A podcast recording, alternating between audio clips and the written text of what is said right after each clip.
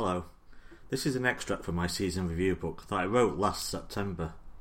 You may or may not remember that at the time José Mourinho was in a bit of bother with the taxman. You probably won't remember it, as it received virtually no media coverage whatsoever. And so I'd like to read you a charming little story from a book I picked up at the United Megastore, trademark. It's called Little Gary Potter and the Theatre of Dreams. Little Gary Potter was all comfy in bed, underneath his Phil Jones duvet, which his dad said would ward off the demons. Glory, Glory Man United was playing on his Deezer account, Manchester United's official music partner. Dad had said he would read Gary a bedtime story, as Gary was upset after hearing that United's glorious and successful manager Jose Mourinho could go to prison for something called tax evasion. He didn't know what this meant, but it sounded bad, and Mike Phelan would have to take over. Dad said not to worry, as he had good lawyers.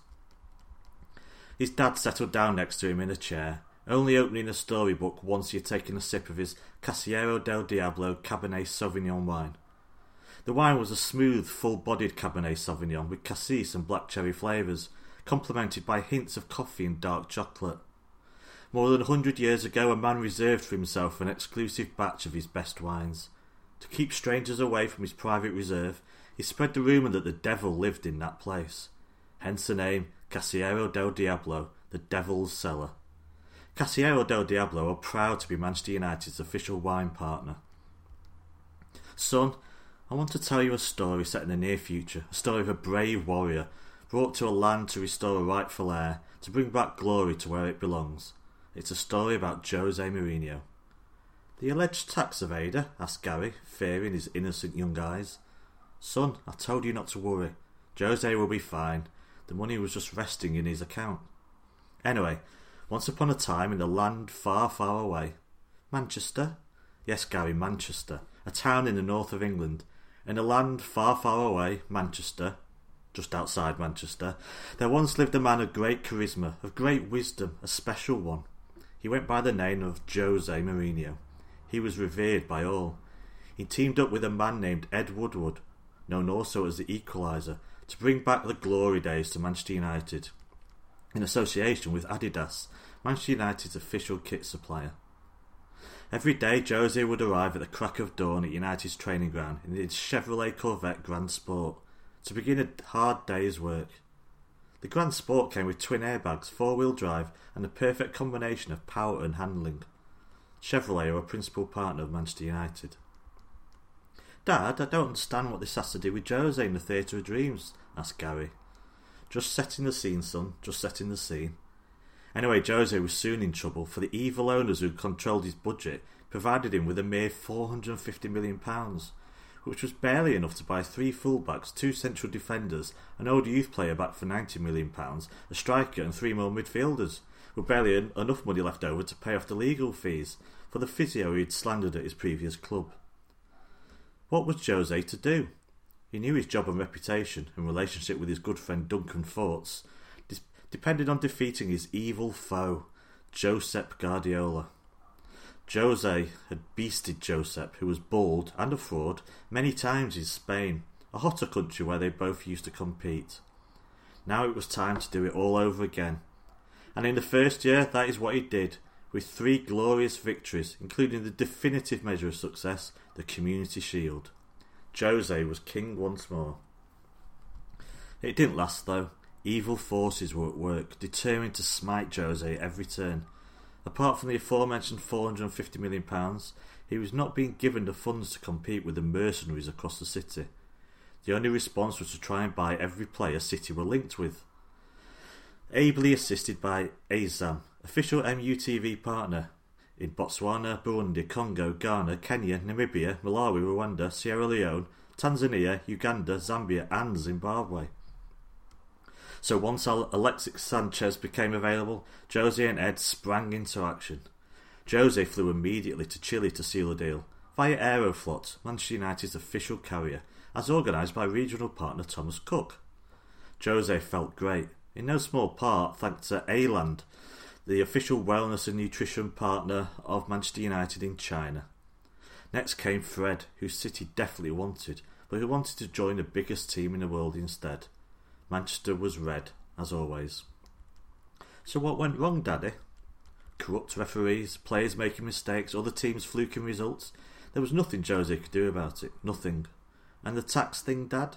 A simple misunderstanding, all sorted. Why did he plead guilty then? Jose accepted the charge, not because he was guilty, son, which he most certainly was not, but because he was not one to cause a fuss. Is that why Alexis Sanchez also pleaded guilty in February, Daddy? Gary's dad was getting exasperated by now. Yes, Gary, now focus on the real story. Alexis just didn't want to be away from his dogs, or his piano. But Daddy, I thought Jose demanded our respect.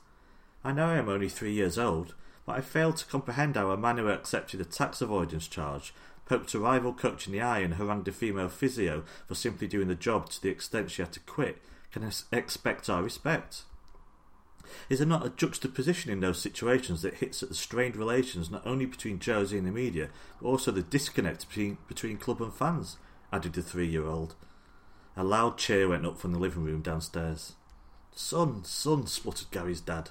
Son, the media hate Jose. You must understand this. Fake news. Sad. One day when you're old enough to play at City's Academy or go to Dab University, you'll understand. Okay, but Dad, I thought this story was set in the near future. I know all this. Yes, son. Well, I'm getting to that bit now. You see, social media domination and kit sales were not enough anymore. United were the most successful team when considering income minus net spend divided by points gained, as verified by the trustworthy International Centre for Sports Studies, who Jose's friend Duncan had picked as their skewed results suited his agenda. But sadly, there were no trophies for this. Was Jose sad, Daddy? Yes, he was, son. His left-back kept eating burgers, his defenders kept making mistakes, his star midfielder spent most of his time having haircuts and making videos, and players kept leaving to selfishly attend the birth of their children. He locked himself in his hotel suite, living off just pizza and U C one thousand, proud isotonic drink partner for Manchester United in Indonesia. Dad, is this mess of a story really just an excuse for sponsorship placements by United's official partners? Of course not, son. Not sure how you could come to that conclusion. That's the sort of rubbish you would never hear on Chelsea, official broadcast partner of M U T V and Manchester United in South Africa. United are about playing for the shirts, the glory of playing for the Red Devils, as is this story. That's what's important. Then the kids and the wife in that order. And retweets. It's a story about having not to win all the time, and life not being fair, and sometimes the oil-rich, cheating, state-owned human rights abuse denies mercenaries winning instead. Or, God forbid, one day, the Scousers. Is that what City are? Mercenaries, asked Gary. He did his best impression of a Mancunian accent. Yes, they are. Yes, they are. They play for the money. We play for the shirt. They might as well be Celtic, son. You see, the moral of the story is that respect must be earned through success alone, and only in England, subject to certain caveats that muddy the waters of what constitutes success. Jose has that respect, unlike any other manager in the Premier League, and that is why he's attacked so much. And so, we're at the near future, and in the near future Jose had to leave because of unfair attacks. It's getting late now, but next time I'll tell you how the class of ninety-two... or ninety-nine, it's one of those, led United back to the glory days, back to where they belonged, sixth in the Premier League. And with that thought, I will bid you good night, son. He rose, finishing off his Casillero del Diablo wine, before turning off the light, weakly dabbed in the direction of Gary, who feigned a smile before turning over and going to sleep with tears in his eyes. Gary's dad merely rocked his way to the kitchen and to a cold, refreshing Budweiser, a crate of which had arrived that very afternoon from D H L, Manchester United's official logistics partner. He turned on the History Channel and settled down to reminisce about better times. Good night.